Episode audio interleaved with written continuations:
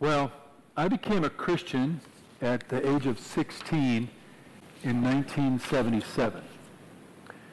So that means a couple things. It means a number of things. Uh, first of all, if you've seen that 70s show, you know way more about my life than I want you to know. Um, it was a difficult season for me, and God found me in the midst of a lot of not great stuff.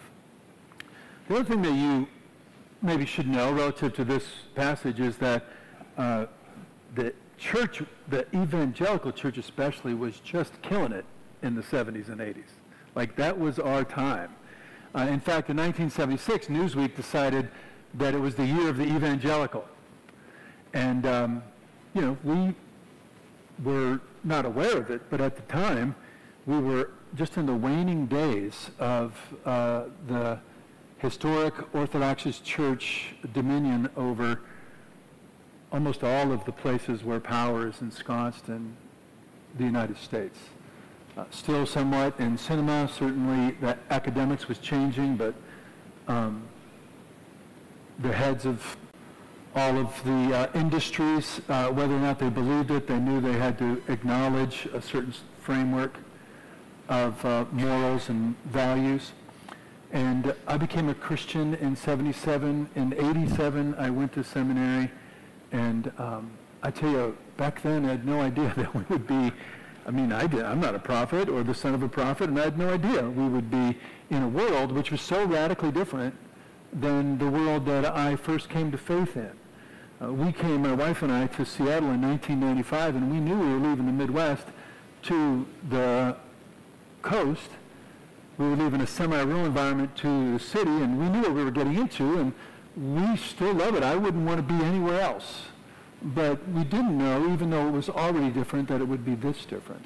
And certainly since 2016, specifically probably November 2016 or 17, we, we've been in a world that really um, is different, especially for people who hold to a historic view of the person and work of Christ and the way of life of the Christian. And I want to tell you that um, regardless of what's happened in America in the last 40 years, um, the reality that we're different and we're not ensconced in power has been from the very beginning, from the very first advent. That's what's going on in our passage. We're being told that we don't really belong in the same way that the rest of the world belongs here. But this passage is filled with subtle and not so subtle hints about the fact that Jesus came to make the world upside down, right side up. And he's still doing that 2,000 years later. And what that means for me, and what I hope it means for you, is that it's exciting. It's actually um, an honor to be alive and serving in the church in the United States when God has shown us the great kindness that has been true all along, which is we don't run the world the way we once did. And that provides for us a spectacular opportunity and a challenging opportunity to live by faith. The birth of the King is a call to genuine gospel resistance. And that's what I want to look at this morning. I want us to see the old kingdom, which is pictured here in these first verses. I want to see the new king in the new kingdom, and then I want to talk a little bit about what it means to really live a life of gospel resistance. So let's begin with the passage, um, these very famous words that begin with a very significant person, Caesar Augustus. And that's what you should know and understand about entering into the story of the birth of Christ, that it begins with someone who apparently, that's important, who apparently runs the world. And he decrees, literally a dogma, he makes a determination, and as soon as he makes that determination, hundreds of thousands of people start to rearrange their life and go back to their senses. You can, but I want you to see what's uh, hidden in this great kingdom, in this established kingdom. Look at the language, look at the people, look at the characters. Caesar, Quirinius, So you get Caesar up here, Quirinius right here. Who's the next person mentioned? Joseph and Mary and whoever else. The irony of the account is that this established kingdom, this great picture of the kingdoms of the world and the order of uh, fallen creation, this Caesar who rules by fear and power, he's running everything. But he's actually running nothing. He decides, and you and I, well, he doesn't decide. You and I decide. If you're Caesar, what do you do? You decree and everybody follows. That's the word. That's their dogma. Determined course, a policy, even a law. And that's how Caesars worked. Uh, occupying army, they oppressed uh, Israel and everywhere else they went. They did oppressive taxation. They humiliated and were vicious. So what, what I want us to see in these first six verses is that the world appears one way, but the story of Christ is a, especially what's hard to see it now, 2,000 years later, when Jesus is rightfully such a big deal all over the world. But, but back then, this, this Savior just sneaks in as a baby. But, but he sneaks in as a baby, as we'll see, he's really, he's really owning Caesar throughout the whole thing. And part of resistance is to understand the reality of this kingdom. This was, and, and the fact that it's powerful and fierce and the world has uh, a tremendous amount of say in uh, how life operates and what's important, and it can do a lot of good or a lot of harm to us, but there's also this little baby in the world who's no longer a baby. This kingdom is um, everywhere, but it's actually not a kingdom at all. It's a different, it's, it's subjected to another king. This is the way Israel had always lived. And just to, before we we move on to um, the subjects and look a little bit more at them, just be reminded that, that Israel was under Egypt slavery, then the Philistines, then the Moabites, then the Babylonians, then the Assyrians, then the Persians, then the Greeks, and then the Romans. So that's a thousand years plus of Israel's history. And, and also properly understood, so we too also are always living in a world that outwardly is is um, operated by a set of principles that are different than the one that we're called to operate under. For example, in the world, what does the world say? The first will be what? First. Right? That's how the world works. The greatest will be what? Well, they'll be the greatest. We're living always in that place. Winston Churchill famously said that um, history will be kind to me because I will write it. Well, Jesus is actually writing history. Take a look at this declension. I want to, I want to point it out now. The, the decline of significance in the whole account of the um, birth of Jesus. It, it, starts with Elizabeth and Zechariah, right? And then um, Mary and Joseph, these, these non-people. They're significant now, but they were completely insignificant in the time. And then it, all of a sudden, in the order of the world, it spikes up to Caesar and Quirinius. And then it goes back down, Zechariah, Joseph, the shepherds. Understand that these are the people that represent you and me.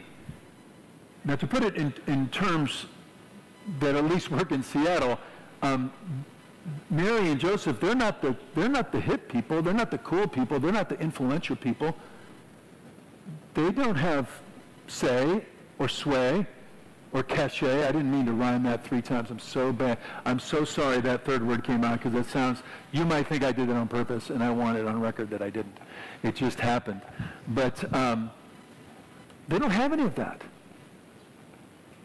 And, and what I want us to understand is that that's the way we live in the world there is an inherent, uh, in the world's eyes, our hopes are foolish, God's promises are fantastical, our creed is absurd. The, the way that we see life flourishing is um, not the way the world sees life flourishing, through repentance and chastity and generosity.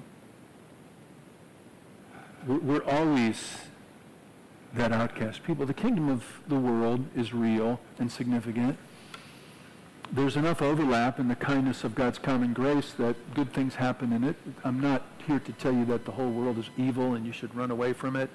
But I will tell you that the world is evil and you should not embrace it. That we need to be careful about how we, whether we live on the coast like, like we do, or we live in the Midwest like where I grew up, whether we're what I would call Ameringelicals, who want the country back for God, or, or urbangelicals, who, who want uh, Christianity to be like a little more hip and relevant. Either of those two extremes, they have more to do with our Myers-Briggs and Enneagrams probably than we want to admit in our setting. Because neither of those two groups of people get to live like this is home, like this kingdom is their kingdom. So what do we learn about the kingdom that's truly our kingdom? Well, it says Joseph went down from Galilee, from the town of Nazareth to Judea, to the city of David, which is called Bethlehem, because he was of the house and lineage of David. Now, that's significant because what we're finding out about this kingdom, we could say a kingdom within a kingdom, but it's actually, theologically, it's a kingdom above the kingdom. It's the kingdom that really rules the earth. And the first thing we learn about it is that it's older than the kingdom of the earth. This allusion to David goes all the way back to about the year 900, longer than Rome has been a thing. And David, as an emblem, a picture of the reinstitution, like trying Adam over and over again, that's what the Bible does, Adam, we try Adam, he screws up. Adam again and Noah, he screws up, you know. Then it keeps on going. Moses, David, till finally Jesus is called the last Adam. This kingdom goes all the way back to the beginning. It's the kingdom that was established in the garden being remade outside of the garden. And David in the lineage, or, or Joseph in the lineage of David, is this um, shouted whisper in the account of Luke, like, hey, the real king is here. I know I just mentioned Caesar. I know he's got the armies and the palaces and the power, and he's telling you where to go, but I want you to know that in the midst of that, God is fulfilling his promise, this ancient promise.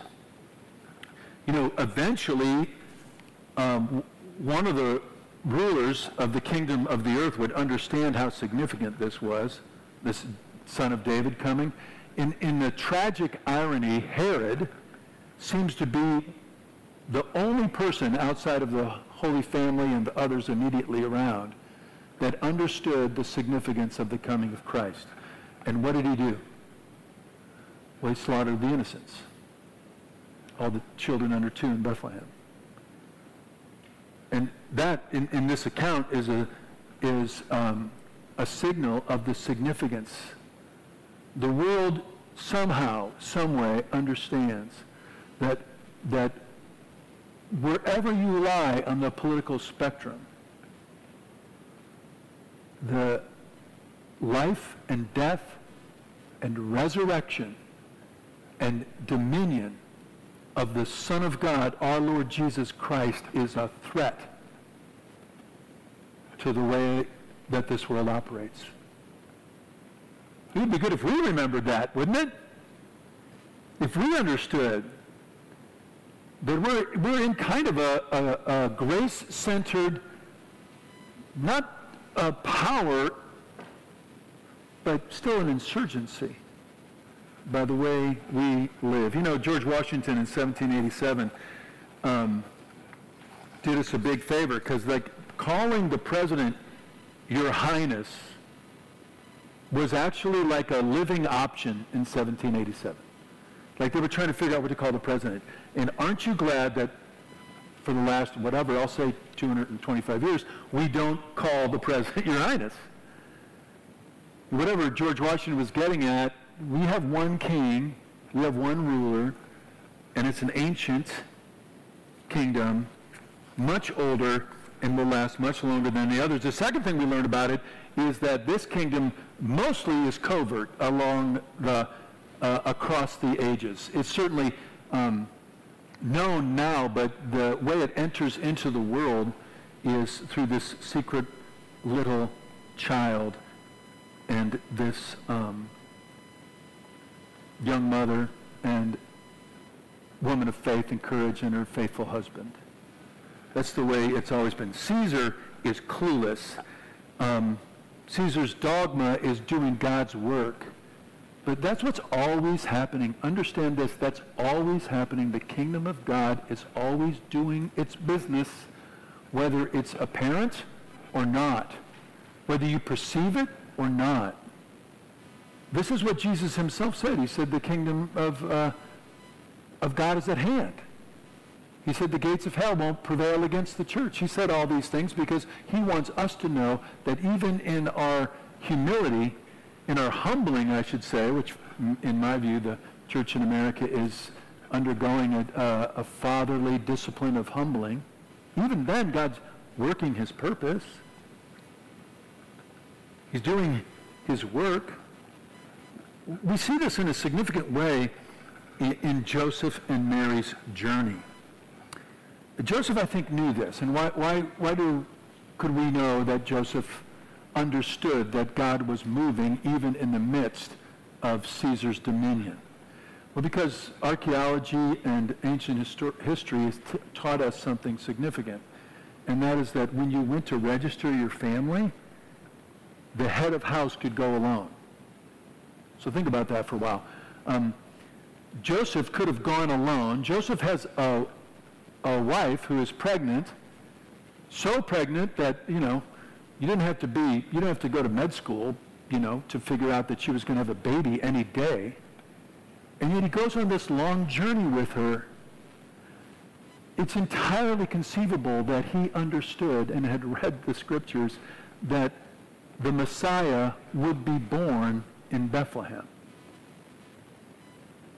And so it is with us. We understand that Jesus rules everything for the sake of the church, and we do our business. We live our life. We, we live according to God's promises and follow his ways.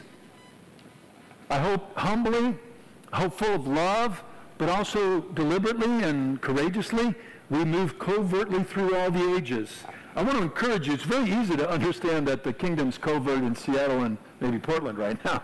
Uh, we're not making, making a lot of splashes, but, but I do want to remind you, or at least point out to you, that you and I live in the age of the most explosive growth in the history of Christianity. In the last 125 years, the church has grown at a faster pace, even relative to its numbers, than at any other time in 2,000 years. There's no faith on the globe that's growing as many places and as profoundly as ours. But you know what? I haven't seen that up in North Seattle yet.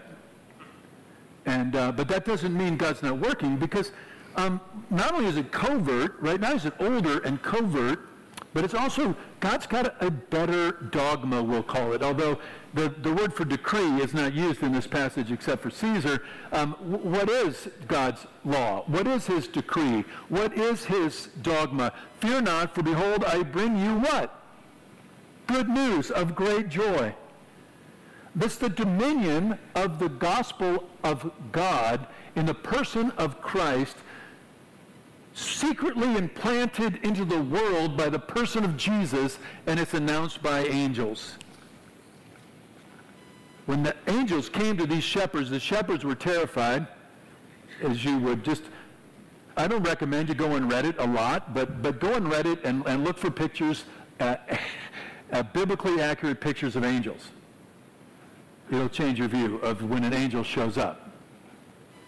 Don't tell Brian I told you to go and read it, please. Don't, don't tell him that.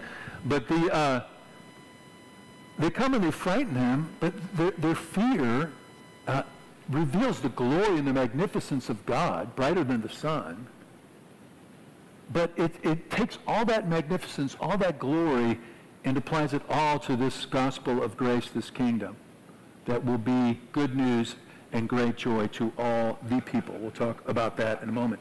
Centurions, when Caesar wanted, by the way, to kill you as a noble, if you were a noble person, and Jesus wanted to kill you, this is how it would often work. He would send centurions and some soldiers to your house. They would arrive at your door. Your servant would come and they would ask for the nobleman. And the nobleman would come and the centurion would look at them and say, Caesar wishes you dead. And then you were dead. So imagine all that fear, all that power. There's no appeal there, but then imagine all that comes in the form of an angel, and the angel says, the God of heaven and earth wants to bless you. And he brings good news of glad tidings. It's a better way.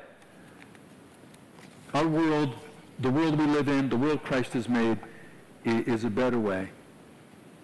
And it has this hidden king. And that's the challenge for us. Our king still is hidden. In this passage, not only is it bring this gospel, but where the angels tell him to go, go find a baby wrapped in swaddling clothes, just wrapped up, hidden. Before that, before the swaddling clothes, he was hidden in flesh. This naked baby child, who was actually the son of David by the flesh, and the Son of God by the Spirit of God set apart, hiding right in our midst. For reasons that um, we can infer some shape to, his intent to uh, not destroy the wheat with the, with, um, the weeds and his desire to gather all of his people, Jesus still remains hidden to the world. We're always going to be those suckers that believe something that we can't see. That's just the way Christianity has always been. And the things we can see, the things we do see, are, are often unimpressive, like a child. And that's just, that's just our destiny. But what we understand by faith, what we learn by watching Christ work through scriptures and then in our own hearts, is that this secret king that moves stealthily through the world is um, greater than all the kings of, of the earth. And he even rules them even now.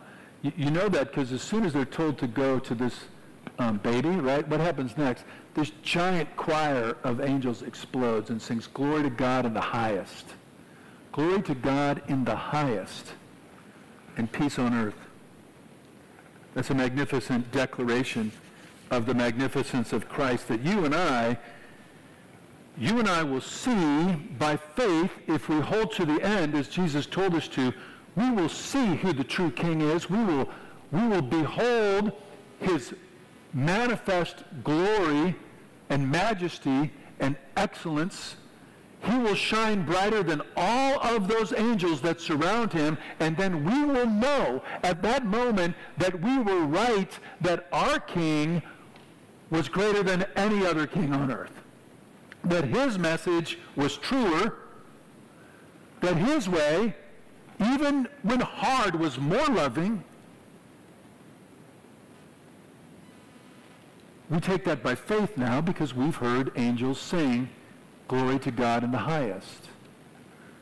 But that's what we have right now. Christ has not revealed himself in a way yet that matches the wonder and majesty of that angel choir, but he will. And he has revealed himself to ears that can hear and eyes that can see. He's made himself known to his people by his Spirit, and it's on these people that good news and great joy it's given. So what does it mean then? How do we live?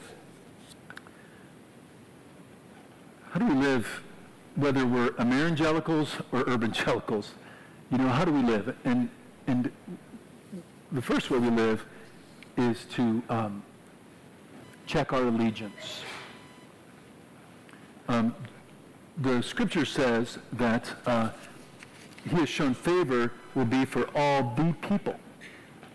Now, let me get a little geeked out on grammar. That article there, the, the definitive article, uh, means that God's ultimate eternal favor is going to the people that receive him and hear his word and enter his kingdom through repentance and faith. That is where you belong. If you're a follower of Christ, and I don't assume everyone here is, and I'm glad if you're not, you're listening, you're hearing at least part of what it means to do this. If you're a follower of Christ, you don't get to be from Oregon or from Alabama or from Mississippi or from California. Let's just, or from Washington. I mean, we, I love Washington. I love Seattle. I love Seattle even when I, it makes me, when it frustrates me. But I cannot be from Seattle. And that would be the same. You know, people like moved over to other states. I won't name them, but a lot of people have moved to other states during COVID, you know, because they want to be from that state. They don't want to be from Washington or Oregon. And so, uh, okay, we're talking about Idaho. All right, so we all know that. So the, um, and that's like, okay, you, there's reasons to move, but I'm like, don't go over to Idaho and think you can be from Idaho. We have to, cho- we have to, we have to choose our allegiance. Joseph and Mary obeyed Caesar, but they chose who their king was. And so do we. Now, let me poke a little bit, perhaps, because after the benediction, I'm driving up Seattle, so I won't have to. This will be for Brian to clean up. But, but the um, here's what we're apt to do in this uh, Ameringelical and Urbangelical. We're, we're apt to say, well, the, the gospel has uh, a lot to say about uh, structural justice and racism and inclusion, and it does. Thank God it does. And so, uh, where we live, we're, we're liable to stand, put all of our weight on that foot. You know, if we if we lived in another place, the gospel has a lot to say about personal responsibility and sexual purity, doesn't it? And so, in that place, we might stand over on that foot, and and sort of that would be our missional groove, our congregational ethos. Or the other one would be. Well, I think choosing allegiance means you can't choose between those two. You, you can't, you, you have like, it's like the church is like Thanksgiving dinner. You know, your awkward uncle is going to be there or your annoying nephew is going to be there. Because Jesus said a lot of things about a lot of things. And it's not, it's, it's not going to serve us well if we, if we only take those things to heart that are um, meaningful to our neighbors. I'm sure, it's good to start there. You can even, I mean, that's a good thing. I do that. But Jesus has this message, and that's what, that's what allegiance uh, or that's what allegiance means. The second thing is, related to that, is get ready to wander. Everybody's wandering in this passage. Joseph and Mary are wandering. The shepherds, think about where everybody is. The shepherds are uh, like working at night, kind of trying to get some sleep out in the field. They go back. It's actually a word that's, they, they go back. There's like bivouacs. Like they're, they're not, they're impermanent people. Everybody's moving. Nobody's at home. And, and that kind of wandering is a metaphor, probably more than a metaphor for what our life is like. My great-grandmother, Zoe, when she was 18, left Ireland all by herself, floated all the way around South America, and landed in um, San Francisco to start a life by herself. What a courageous woman, right? You know why she was so courageous? Well, because it was that bad in Ireland. It was so bad that that sounded like a good idea. But see, she had something easier than we do. She like left and didn't come back. We have to like wander and not leave. It's like living as a Christian in the world is like breaking up with your high school sweetheart and then you see them in the hall every day. And the world's right there with you, but you can't really be at home. And I think that that um, I think that that metaphor that metaphor of wandering, but, but not really leaving, it will serve you well. You, you'll always be a little awkward here. Now, I know Portland likes its weird, you know, but uh, you're going to be weird relative to the weird. It's just the way that it is. And then there's, there's one more thing, and then, and then I'll close. So um, pick our allegiance, live a life of wandering, uh, and then prepare to lose before you win. Because that's what, in my view, that's what the church in America has always been trying to do, not lose. And we were killing it for a long time. And God showed us great mercy and a lot of good things. I'm, I'm not against everything that happened in the 80s and 90s. In fact, I was, I was leading the church during those decades, so I guess I should own some of it. But, but there's no way to do Christianity without being humbled, without being marginalized in some cases, without losing. What happens to Mary and Joseph? They have to get up and go. They can't even stay in their homeland. What happens to the poor families in Bethlehem a couple years later? They're all weeping. What happens to Jesus when he grows up? He gets about two years of fame, followed by a year of trial and dislocation and conflict that ends in his death. And his death ends in what? His resurrection. So don't be afraid of the marginalization of the faith. Don't be afraid of your own isolation from your neighbors, not because you're a jerk, but just because you speak the truth in love. Okay? Love people. You're called to love people, not always make them feel loved. So en- embrace that. Don't enjoy it, but embrace it. It's the way of the cross. Now, I want to, um, I just want to point out one thing, because it's really everything. And it's why in a lot of your uh, Bibles, you'll notice that this section um, sometimes ends at verse 20, and then there'll be a, one of those section breaks. But you got to have verse 21, because what it does is it tells us the whole story of the gospel who's mentioned, who gets a name, who's the first person named in verse 1? It's the king, Caesar Augustus. Who's the last one in verse 21? They gave him the name Jesus. And where did they give him the name Jesus? Right in the temple. And what is the temple? Except the throne room of God. There's a glorious Holy Spirit art to the scriptures.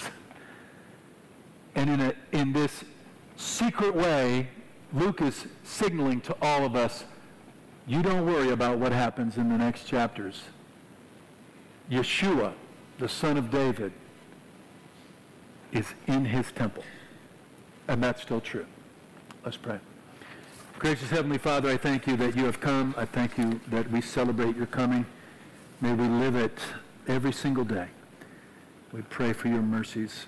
Help us to choose our allegiance, to wander with you, and to embrace loss that we might also embrace the victory of Christ. We ask in Jesus' name.